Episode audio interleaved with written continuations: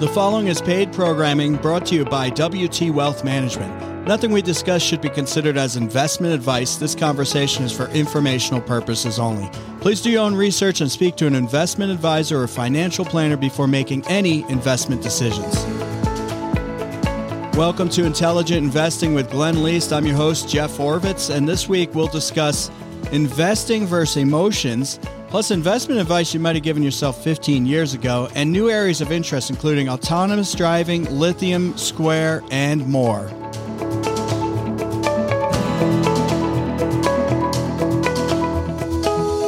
Glenn Leest is a senior investment advisor with WT Wealth Management, and you can learn more about Glenn by going to WTWealthManagement.com or by calling 928 225 2474. All right, Glenn. Um, we talked about this last week. We talked about it last year. We're going to continue talking about it, I think, through 2022. Uh, how do we shield ourselves? Can you give me some ways that we can shield ourselves against rising inflation going forward? I, because you, you've said you think it's going to continue the inflation. So, yeah. knowing that, uh, assuming that, how do you protect yourself? How do people protect themselves? Well, we know one way not to protect ourselves, which is just keeping money in the safe or money in the bank. We know that that is definitely not going to help us beat inflation. Um, we talked about bonds right now are, are in a pretty low yield environment. So bonds have not been able to really help us beat inflation. So the other asset classes or ways that we can beat inflation, I've, I've got a couple of them that we'll name off, but, uh, you know, we've got stocks, real estate, commodities. Those are great ways. Um, even types of cryptocurrencies, you know, for certain investors can be great ways to beat inflation. But when we talk about stocks, uh, so you say you own a share of uh, Apple, right? And Apple it costs them more money to produce the iPhone. It costs them more money to make the battery and the chip. Uh, they're not just going to make less profit at the store, right? When they sell it to you, they're not going to just sell it for eleven hundred. Oh well, and, and, and make less profit. They're yeah. going to say, "Hey, we're going to pass along the cost to you, and now we're going to maybe charge you twelve hundred for the same item." And so, companies historically, stocks have done a great job of protecting against inflation because they can pass along the cost to the consumer, um, and it's almost expected. The consumer is like, "Hey, I'm not expecting Sprouts to just eat the profits and not charge me more." More for the goods and services, they're going to pass on those costs to me. So most companies do pretty well in an inflationary environment because they can pass along those costs. And same with real estate. Real estate's the same way. As as things go up in cost, you charge more for rent. You know, your house becomes worth more, and so real estate tends to appreciate quite well. Um, commodities, you know, can do well. Uh, historically, when we think commodities, some people think like oil and gold. Gold has actually not done so well over the last couple years. You'd think that that one would normally keep better pace with inflation, but it just hasn't uh, historically. So uh, other commodities that might be a decent player, maybe like your metals that are used for construction or for building of consumer goods. Um, we've seen a huge imp- increase in like steel, timber, um, even lithium. You know, those are those are items that are considered commodities that will tend to do quite well, or even like grain. Um, right now, we're seeing a huge sh- surge in price for just worldwide costs of, of food. Um, part of it is because they're some countries are deciding to keep more more storages, you know, for themselves, and that's causing price increases to go up. And then we have labor shortages. So, you know, commodities are a great way to also hedge against inflation. And then cryptocurrencies, uh, that's an area that we as a firm uh, we we think can be appropriate for for some investors, yeah. not obviously all investors, because there's a lot that goes into a lot of risk. But cryptocurrencies have done quite well over the last couple years, and compared to inflation, so that's those have appreciated quite well. And if you're thinking about some of these other nations right now that are really struggling with inflation, like your Zimbabwe, Nigeria, uh, Turkey, you know, they're all having currencies that are just being devalued like crazy. A lot of them opt to use cryptocurrencies because they're a better store of value. Um, so some of those are great ways to keep pace with inflation. We, we do um, pretty much all of those in our portfolio, with the exception of some of the cryptocurrencies. You know, so we do a lot of the stock exposure. We have a lot of you know real estate holdings in our portfolios. We have some commodities that we really think will do quite quite well.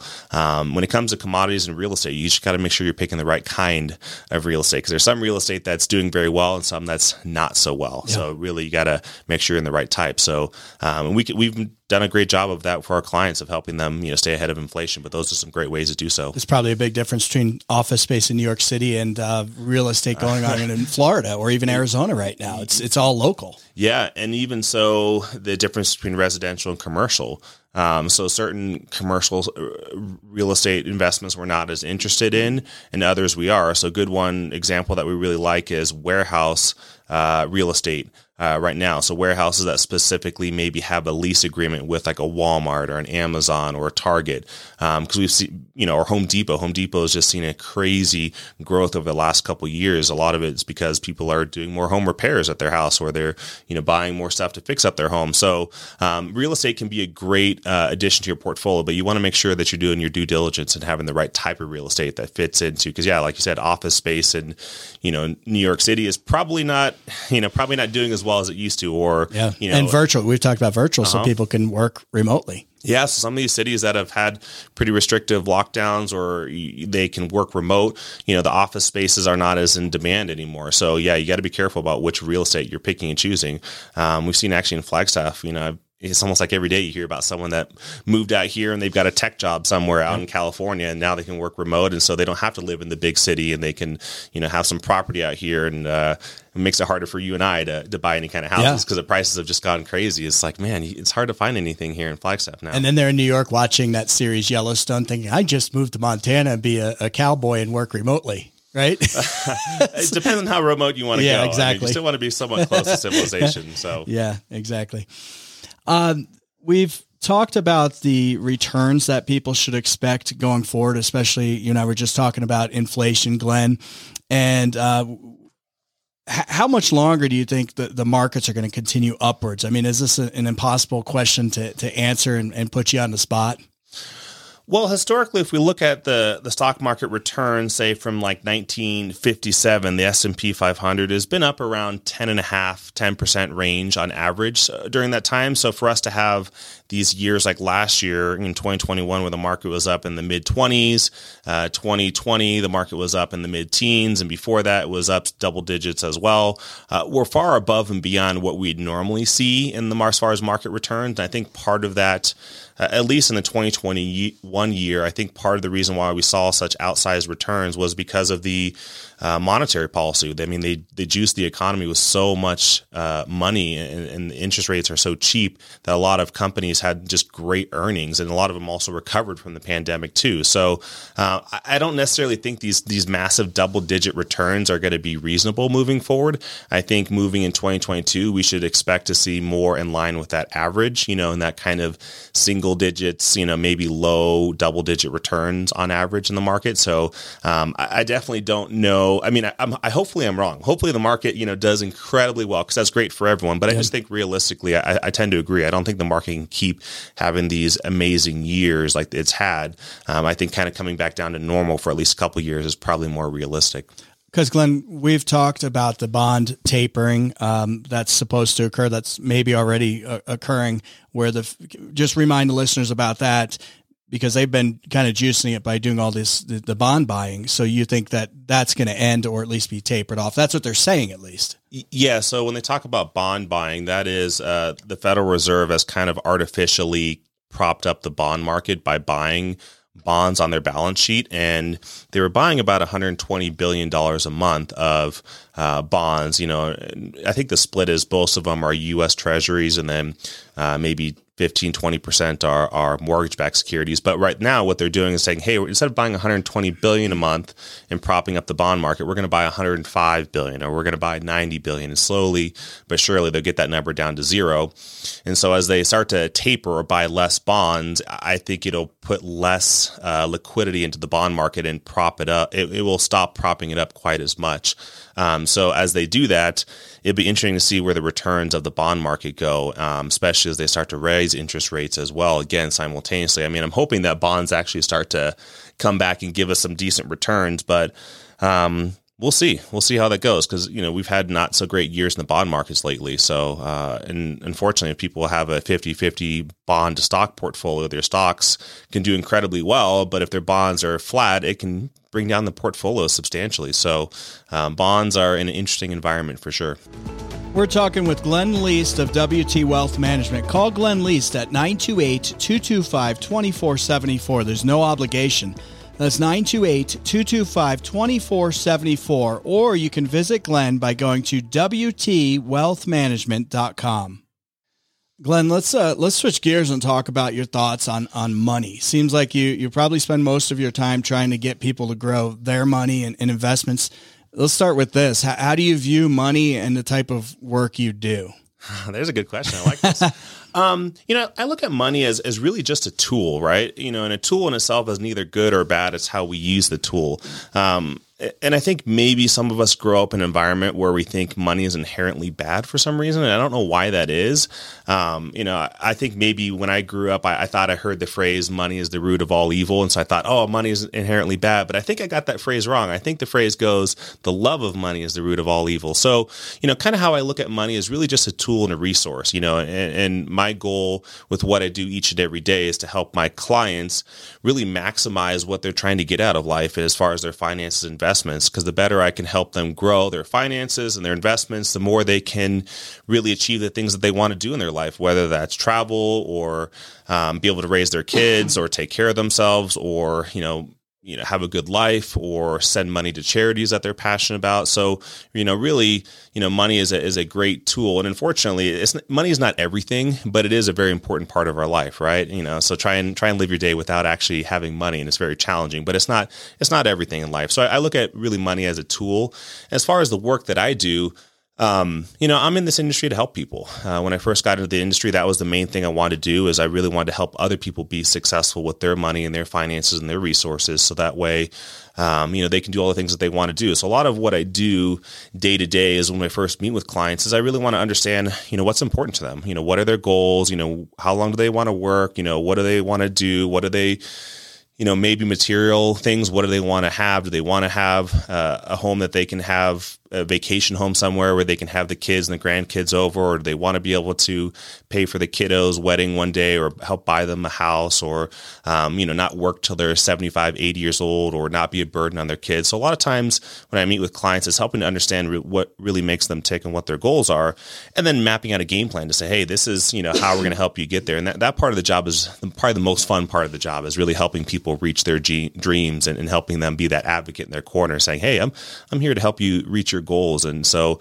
that part of the job is very exciting. But the not so fun part is we talked about like March of 2020 when things really yeah. tanked and the stress of, okay, I, I got to call Glenn because the market went down. I mean, did, did you know getting into this, I, I, what it would be like on those days? You know, I don't, I don't know that I knew the the potential stress that was going to be in this environment. I mean, there's not a lot of people that do what we do, and I think there's a lot of weight that's on our shoulders because people do come in with sometimes you know their entire life savings and they're entrusting us to grow it for them, and they put a lot of trust in our our abilities as a firm and as me as an individual. So um, there's a lot of weight on my shoulders. So sometimes when I hear a client, you know, or someone that calls me like, "Oh, we didn't have such a good month," you're like, to me, sometimes I'm in the back of my mind going yeah, I know. I'm the one that didn't sleep last night, you know. So there's there's a lot of weight that comes with my job, and that that is definitely the downside. There's a lot of um, potential stress on, on, tough days, but I, I, try and you know keep an optimistic outlook to to know, hey, this is only temporary. And and I think during the pandemic, um, one of the things that was refreshing is I had a, a, great outlook, you know, for my clients and I helped to reassure them, hey, this is only temporary. This is going to pass. This is not the the end and, and this too, you know, is just temporary and, and helping be that advocate in their corner to help be that voice of reason because it seemed like every time you turned on the news, we, we thought the world was ending, that everything was, you know, going to crash and, you know, the world was going to, you know, come to an apocalypse. You know, that's what, at least that's what it seemed like to me when I was watching the news. It was like everything was nothing but bad. So yeah, the um, death count on the, on the screen for a long time. I mean, it doesn't get much worse than that. Yeah, that, that definitely, uh, doesn't uh, inspire you, you confidence. Know. Yeah, yeah, that, that's yeah. that's you know that's just tough that when you see that. But um, so there's parts of the job that are very challenging, you know, and we don't have good years, or you know, if we make an investment decision that maybe doesn't go the way that we want it to. I mean, we we're right most of the time, you know, but there's an occasion where we make an investment decision on a company and it doesn't pan out, and that's that's you know we have to own up to that and say, hey, you know, we, everything looked like it was a good investment, and this, you know, our, our research showed, but you know, maybe the company just didn't live up to expectations. So we have to be okay with, um, you know, swallowing our pride and, and, and, you know, cutting, you know, our losses and moving on to the next opportunity. And, and that, that is challenging with our, you know, profession is, is being able to, you know, not only, you know, take credit for our success, but admit when, you know, maybe we, you know, made a decision that wasn't, that didn't pan out too. Glenn, let's uh, switch gears to money mistakes. I mean, what what what kind of mistakes would you first of all recommend people avoid? And maybe let's do like top five money mistakes real quick here. Uh, I've been doing this for a while, so I've seen. Unfortunately, I've seen some people uh, make not so good decisions uh, for themselves, and and sometimes I haven't been able to talk them out of it. So I, I kind of have my list here of the the top five money mistakes, if I was or five investing mistakes that I've seen over the years. And and the first one I'll start with is just not investing and saving.